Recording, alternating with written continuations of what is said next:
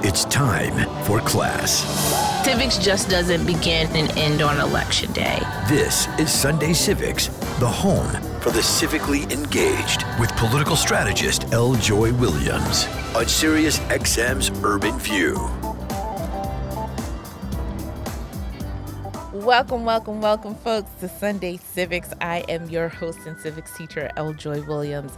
I'm so happy that you made it to class this morning. This morning, y'all, I hope you can feel my joy and excitement all throughout this episode this morning, all throughout this show this morning. I am smiling ear to ear because earlier this week, for those of you who follow me on social media, you know that I spent an amazing 2.5 days at the NASA Goddard Flight Space Center. I keep doing all of the words together. But I mean, you've seen some of the pictures for those of you who follow me on social. If not, you can go and see them on my Twitter, on my Facebook, on my Instagram, everywhere. And had an amazing experience as NASA unveiled the first images from the James Webb Space Telescope. And you're probably wondering, besides me sharing this information as a cool thing that I did, what does this have to do with civics? And I'm going to spend the entire time of us together explaining that to you, along with some of the people that I had the opportunity to interview and talk to about space exploration. And there actually is civics involved in this, because NASA is a United States government agency. It's something that people don't always remember. NASA, by the way, stands for National Aeronautics and Space Administration, and it is an actual government agency that's responsible for space exploration, space technology, Earth and space science, and aeronautics research. And we think about all of the government agencies, the federal government agencies that exist, and how we interact with them. And actually, you know, this prompted me to think about putting together for the fall a series on those agencies. And, you know, not going to do a boring deep dive and talk to administrators and, you know, do a bureaucratic mishmash of conversations, but I'm going to do it in a way in which we follow the money. We follow our money, our tax dollars, and how it is allocated by Congress, how it trickles down to the states, to state agencies, to local municipalities, cities and towns.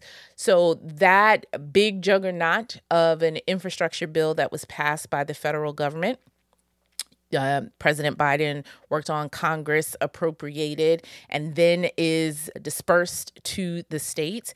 How does that translate to the road or I-95 being fixed? Because the states own I-95, by the way, or like appropriate I-95. So how does that translate, right?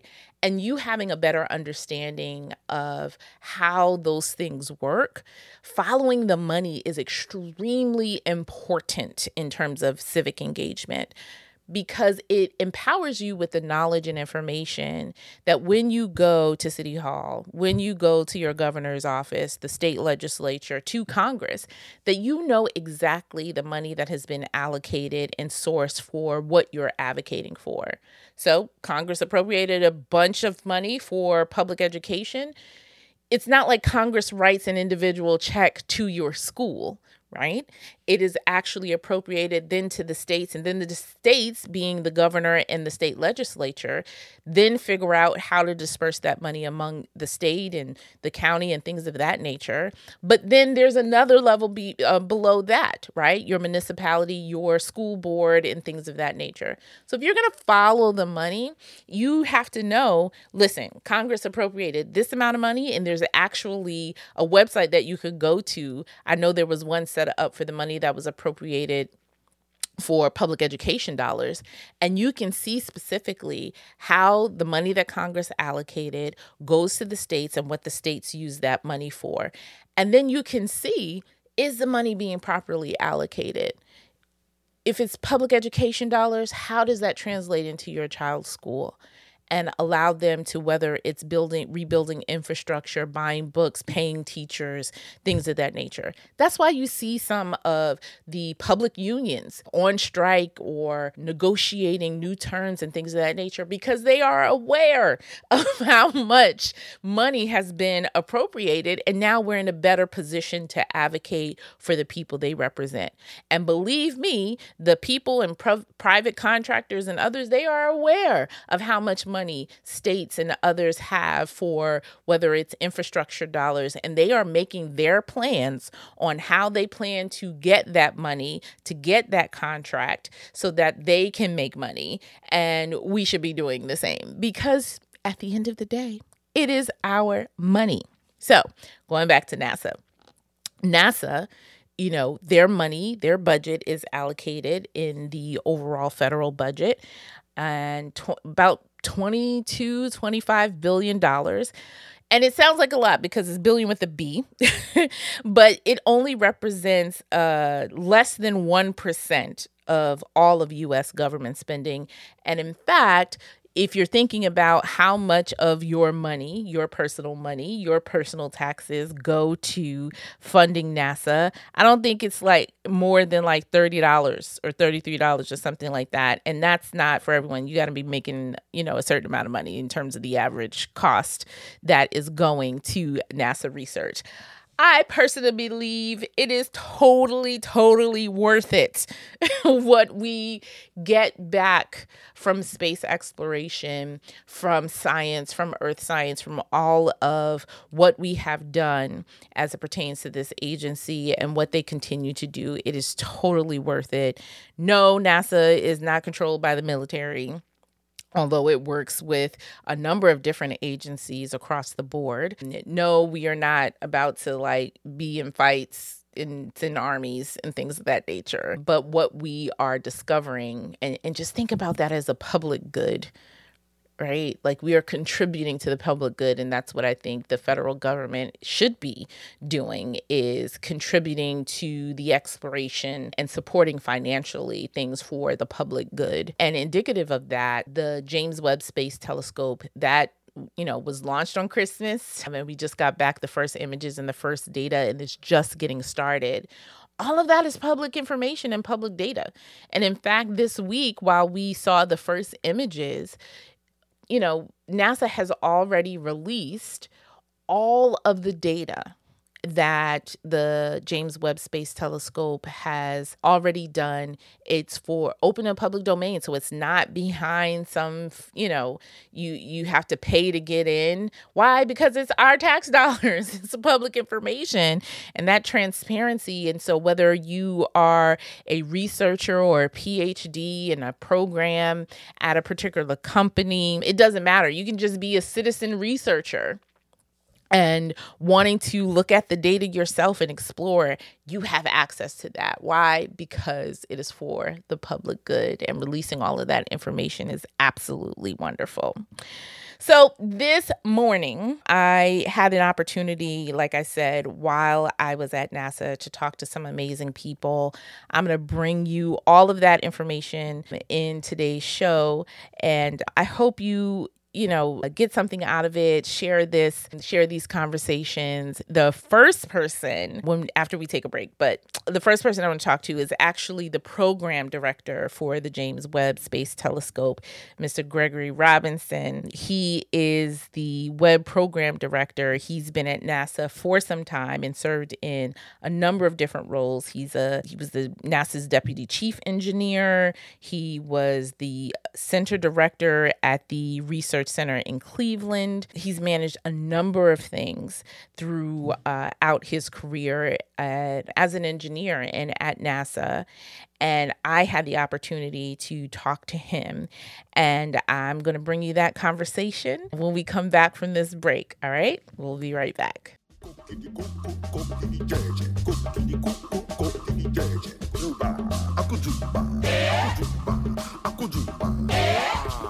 All the wahala, all the problems, all the things that you think that you must must do to start in this world. Like when the teacher, schoolboy and schoolgirl come together. Who is the teacher? I go let you know. Who is the teacher? I go let you know. So welcome back to Sunday Civics. I'm your host, L. Joy Williams, and I am super excited to bring that person that I just introduced to you to the front of the class. It's Mr. Gregory Robinson, who is the director of the James Webb Space Telescope program. Mr. Robinson, thank you so very much for joining me. Thanks, L. Joy. Thanks for having me. It's an honor to be on your show. Thank you. So, I just want to say, we'll probably have to talk about this later. I don't know who is responsible for hiring all of the people at NASA, but every single person that I met, from engineers to the scientists to the technicians, were just so warm and open and welcoming and so excited to talk about their work. And, I don't know, what special sauce y'all have over there, but it looks like an awesome place to work just in terms of the people that are there. Yeah, it is an awesome place. We have amazing people. Yes, there are a lot of nerds, but they're normal, or I might say we're normal. So yes, and all are open and willing to share. And as far as place to work, NASA's nine years running, maybe 10 now, as best place to work in government. So there's something good going on there. Wow. So before we get into the science and NASA, I'm going to ask you the question that I ask everyone who comes to the front of the class, that if you have a story of your first civic action or your first civic engagement that you can share. Geez, first civic engagement. I don't have a specific one, and some of these things you don't think of as civic engagement. Certainly growing up in Danville, Virginia, in the South, during my time, schools were segregated until I went to fifth grade. So going to fifth grade and experience, same kinds of things you see on TV. You talk about desegregation or integration. So just working through that process, getting to know other people who didn't look like me and them getting to know me. So a lot of things played out in that process. So that was probably my first one that I can think of. Yeah. Well, quite often people don't really, I guess because we see videos and we read things in our history books that we think it's so far away, so far in the past, and not that we have people living today who actually live through some of those periods. So I think it's important to remind us where we are in terms of that point in history. So I want to nerd out with you a bit about the James Webb Space Telescope, which, I am not a scientist, an engineer, not looking to go to space or any of that. I'm just, like a lot of people, just fascinated by space, by the wide ranging and beauty that we see. And the images that were released are just a small part of what we are going to get from that telescope and from that investment. But talking about NASA, as you just mentioned, as a government agency, people often forget or don't know that NASA is actually a government agency, that it's not a separate entity, that this is our public investment and public good. Can you talk a bit more about why that's important? So NASA is a government agency, and it started in 1958. So some people know that. So it hasn't been around as long as some of the other agencies. And of course, there are some newer ones now. Traditionally, NASA stayed out of a lot of the political type issues surrounding other government agencies. And our mission is to do the greater good. That's what we do, whether that's in space or in aeronautics here on the Earth and other things related to making people's lives better, and also to extend knowledge in the world and in our universe. So historically, we've been outside of that. Additionally, we do many international partnerships, just like on Webb with the European Space Agency and the Canadian Space Agency, 14 different countries. NASA has around 700 international agreements in place today, and about 2/3 of those are science. Of course, we have many in human spaceflight as well. So over the years, we've just transcended politics, we've transcended geopolitical issues, and even today, we're still doing that. And I often say space and sports are the two areas that really connect people across the globe, regardless of background and the way people look. Of course, sports is being challenged today with a lot of stuff going on in the world. And even space is being challenged due to some of those same factors.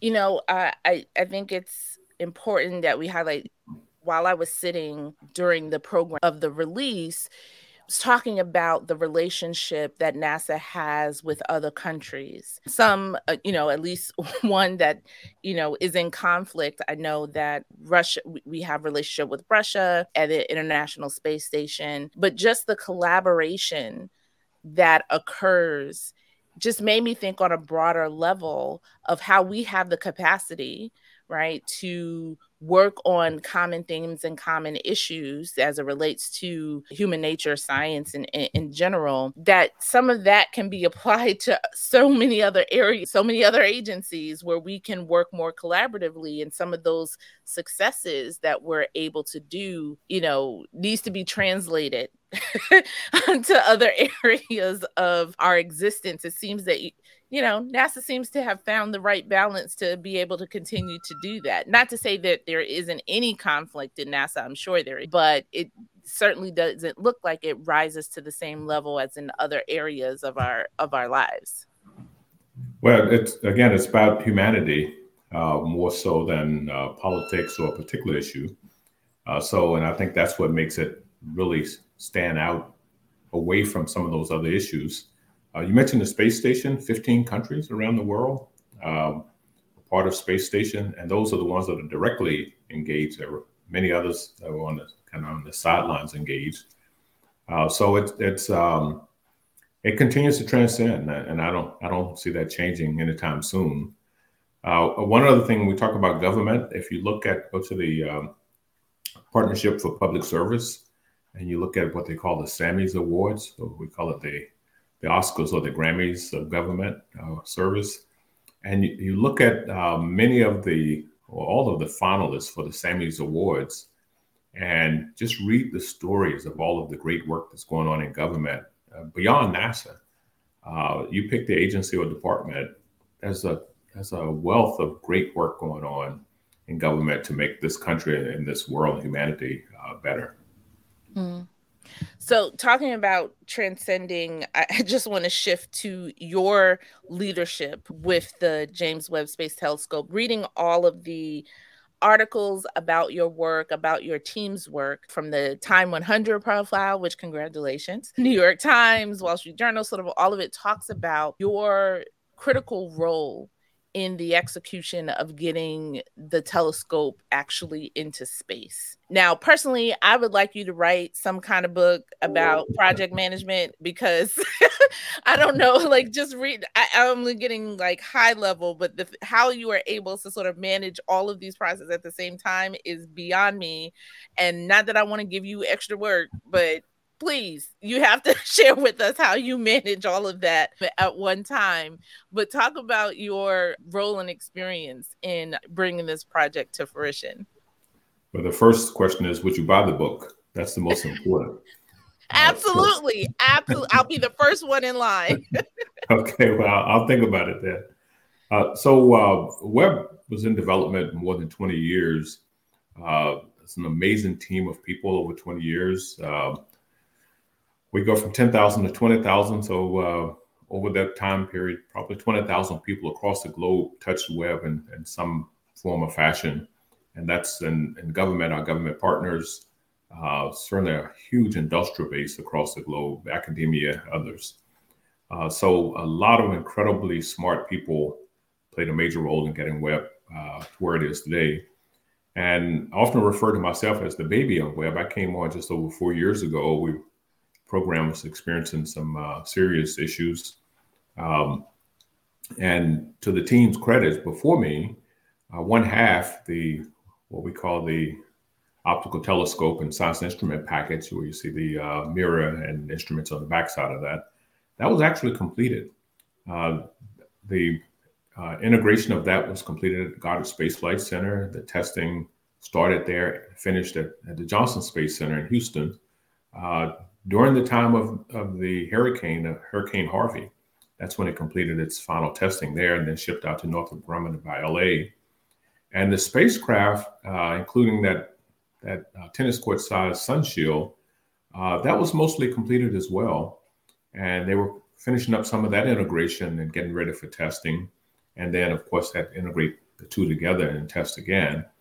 So a lot of incredible work was already done, but still running into challenges. And it was already, costing a lot and taking a long time. So one of the things we did was we looked at areas to reduce, mitigate human error. And human error is part of our lives. It's normal and natural. Certainly when you're touching something for a long time, you're going to make a few mistakes. So we spent a lot of time focusing on eliminating those, and we use different methods for that. We also spent more time planning for future activities several months out to ensure that the facilities were ready, the people were ready and trained. So when we went to the next activity, everything was ready to go, so there was no downtime. And the team normally does that as well. We just needed to have a little more focus there. And lastly, not related to the spacecraft itself, but transparency, communicating to stakeholders from the project level, the contractor level, all the way up through me to the NASA administrator, to Congress, to OMB, Office of Management and Budget at the White House, creating an environment for that kind of transparency.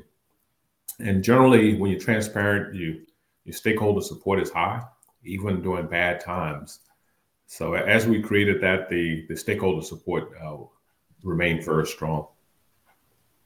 You know, that I've worked in government, obviously not at the level that you have, but I've worked at City Hall here in New York City for a speaker, worked for a comptroller of the city of New York, and that government efficiency and transparency piece is something that some of the stories we end up seeing on front pages of scandals and things like that of government agency actually starts at a level of inefficiency, human error or lack of transparency or communication in, a smaller agency or an office or something somewhere that then just, gets out of control, right? That's separate and apart from people being corrupt, but that doesn't happen at NASA.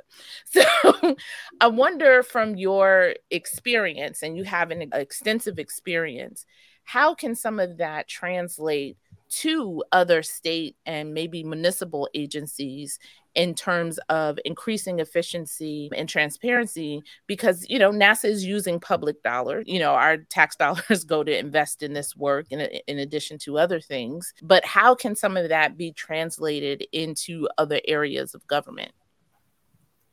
So first, I'll say in NASA, most of our missions, we deliver on time and on cost, and they work very well for many years beyond their design life. These large, complex, what we call flagship missions like Webb, like some of our missions to Mars and other planetary bodies, these are difficult. They're extremely hard because we're doing something that's never been done before. And many times we don't know the answers.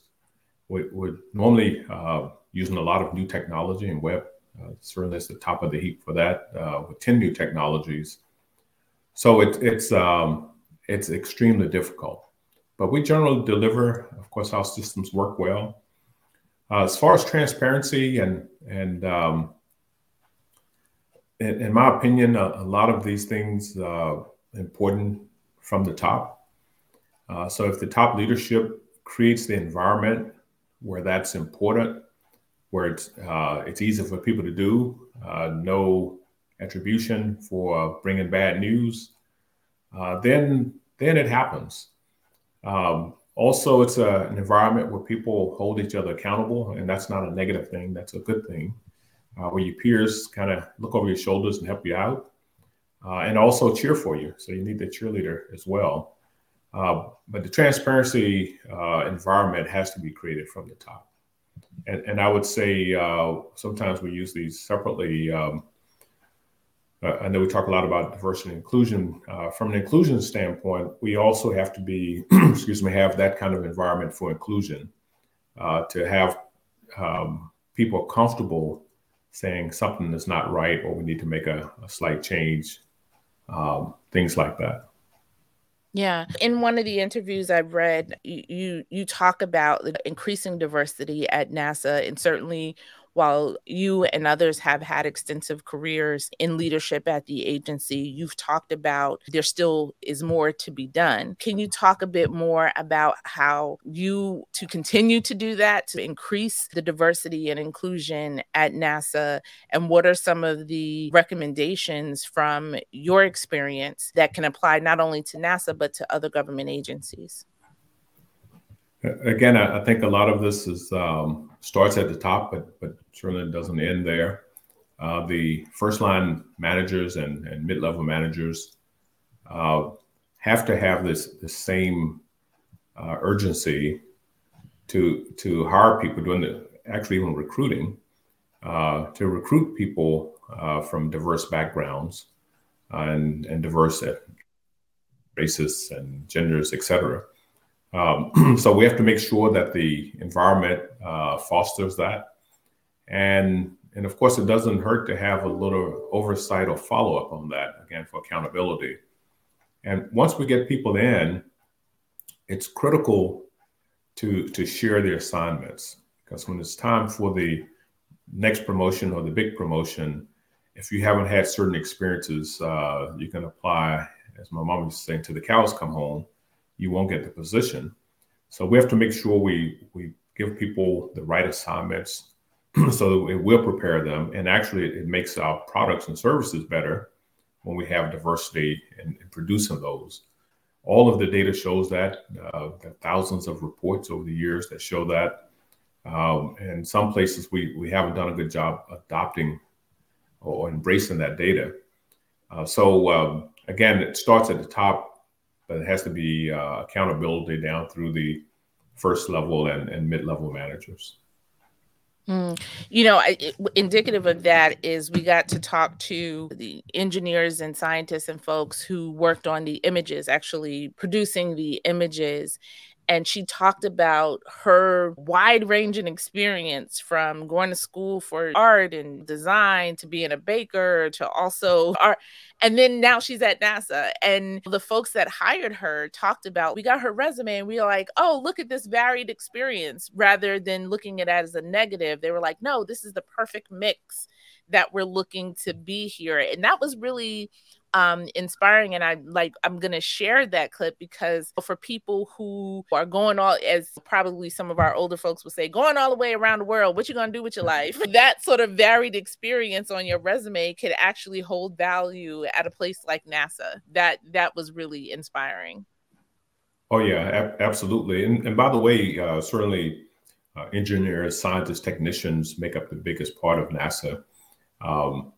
But we have all kinds of disciplines. I mean, we have communications folks that are critical to getting our missions executed. We have finance folks. We have lawyers. We have, you pick the discipline. We do have artists. We have media folks, and the list goes on and on and on. We have people who, many of these are technical too, who understand contamination and how to mitigate and eliminate a lot of that. So there, I don't think there are many disciplines in the world that NASA doesn't use to execute our mission.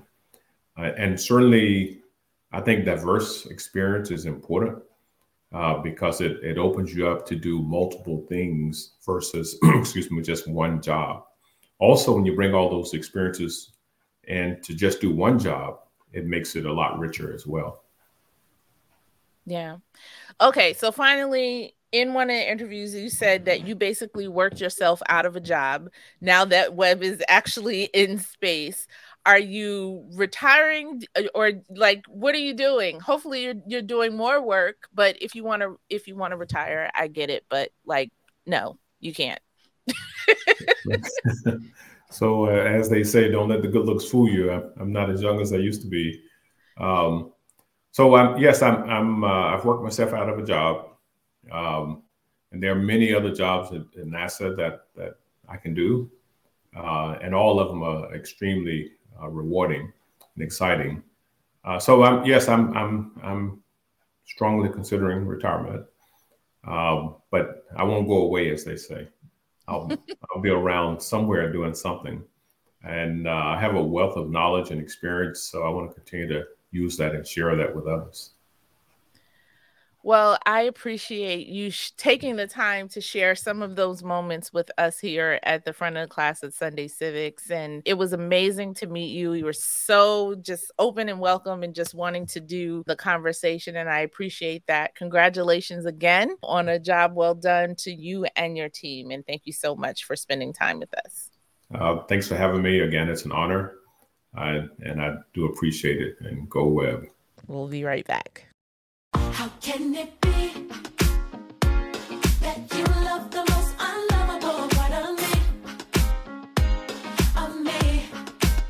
How could you see your life was the only gift I'll ever need to be free? It's amazing with you. I win even if I lose. Everything's working for my good for always. Come on. Welcome back to Sunday Civics. I am your civics teacher, L. Joy Williams.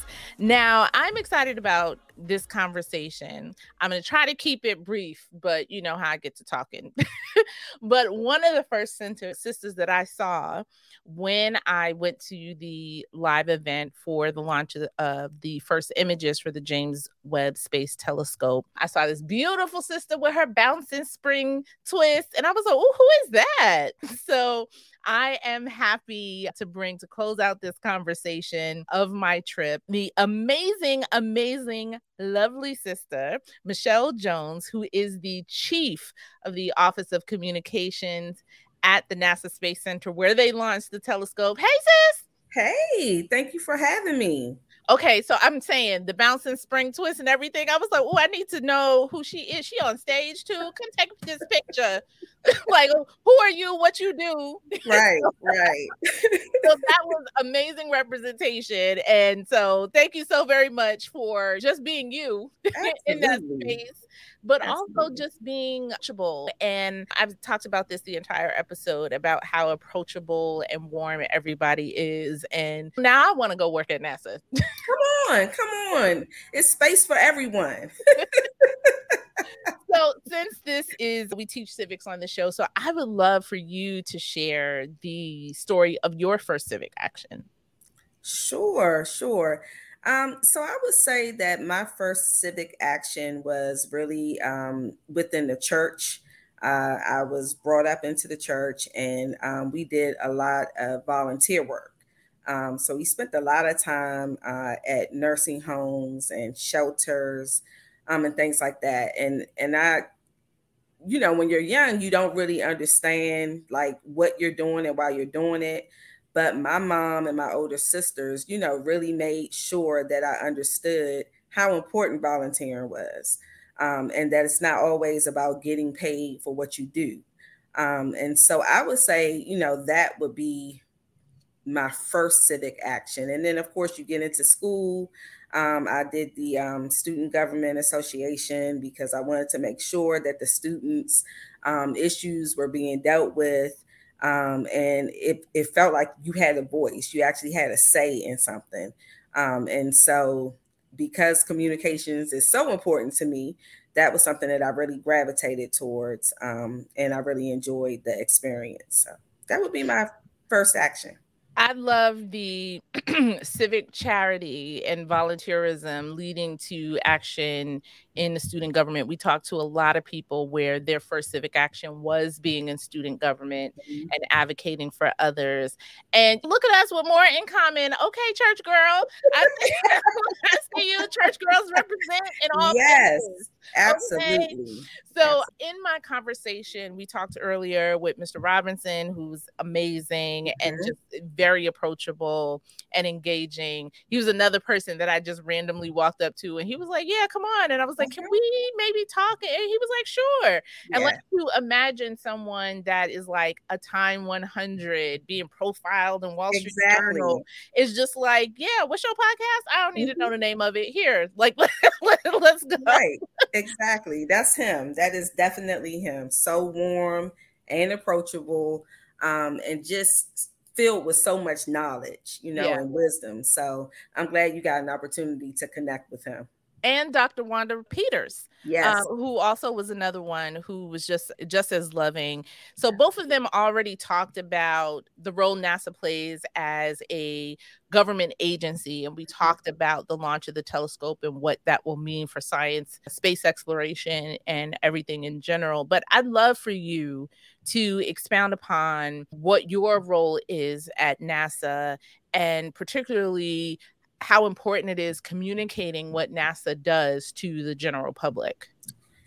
Yeah, so as you mentioned, I'm the chief of the Office of Communications. So there's many different components of communications that are covered in my organization. So we have social media, traditional media, public engagement, internal communications, internal engagement, guest operations for launches, our nasa.gov/Goddard website, the visitor center, animations, visualizations, audio podcasting is also an arm in my organization. And, you know, what we do is we tell stories. We tell the story of science. We tell the story of people. We tell the story of engineering, and we try to do it in a way that people can actually understand what it is we're doing and why we're doing it. So what's the benefit? I think for me personally, I think doing internal communications and internal engagement is so extremely important, because the people that work there are like our ambassadors. You know, they're closest to what we do. And it's important that they understand what we're doing and why we're doing it, so that they can actually take that information back to their family, you know, and to their friends. And so I really spend a lot of time making sure that we focus on internal communications because of the importance of it. And, you know, one of the challenges is making sure that you are connecting with the audience that you're trying to reach, because how we communicate to traditional media is different from how we communicate with social media. And so you just have to know who your audience is and what you're trying to communicate, and then do it in a way that will actually resonate with that particular audience. And it's a challenge because science is so complex. So, you know, trying to break that down in a way that those that are trying to understand it can understand it sometimes is a challenge, especially if the scientist feels that we are watering down the subject or not representing it appropriately. So there's a lot of negotiation that has to be done as well. Yeah. You know, to apply that to even other government agencies or even local agencies, you know, I've experienced it myself, having worked in government and working in politics in general, right? There are very complex and nuanced conversations about certain policy, how an agency needs to approach things, and then also legal things to navigate as well. And it's difficult because you, as a government agency, you want the public to know. It's important that they know for transparency purposes, but then also for them to be engaged in the work. But at the same time, as you mentioned, being able to communicate effectively, exactly, so that people understand it and can use it effectively. I mean, we're seeing some of the effects of that now in the whole political sphere. Absolutely. that I know NASA stays clear of politics. Yes, please and thank you.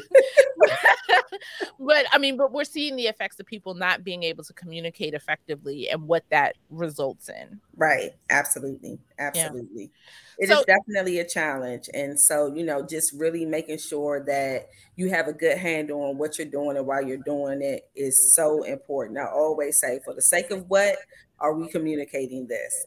Like, we just can't be talking just to be talking. It has to be a reason for the outreach. And so I think I've really ingrained that into my team. Mm-hmm. So Mr. Robinson also talked about his desire to increase diversity at NASA.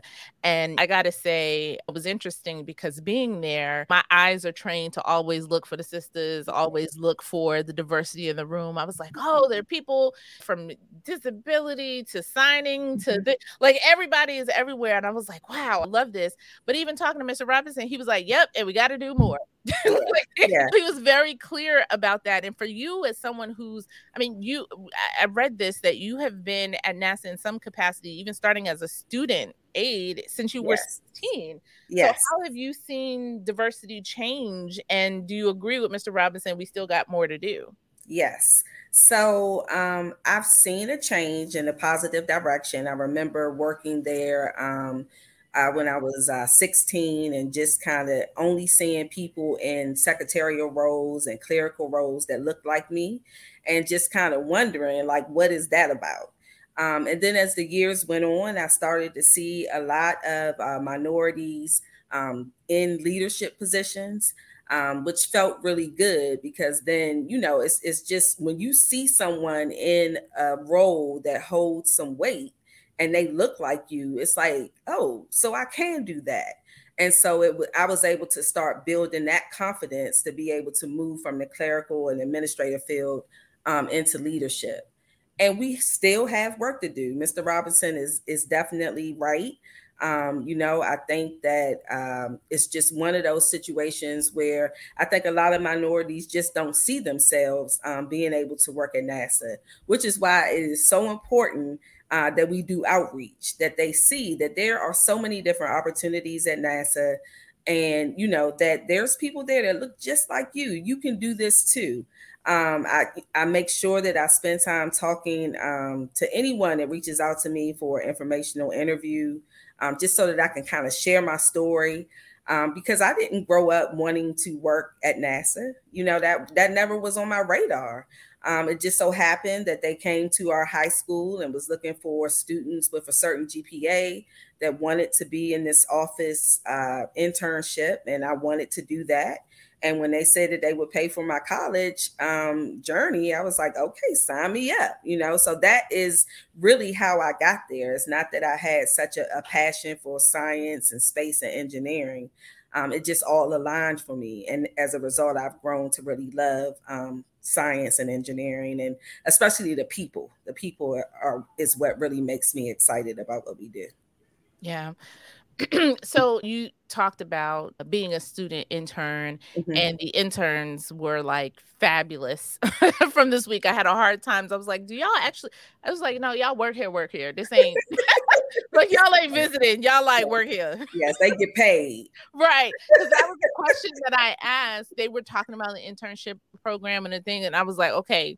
The NAACP president advocate in me was like, okay, y'all get paid though, right? Because mm-hmm. do I need to march at NASA? Like while I'm here, just checking, you know, because I'll break out a march in a minute. But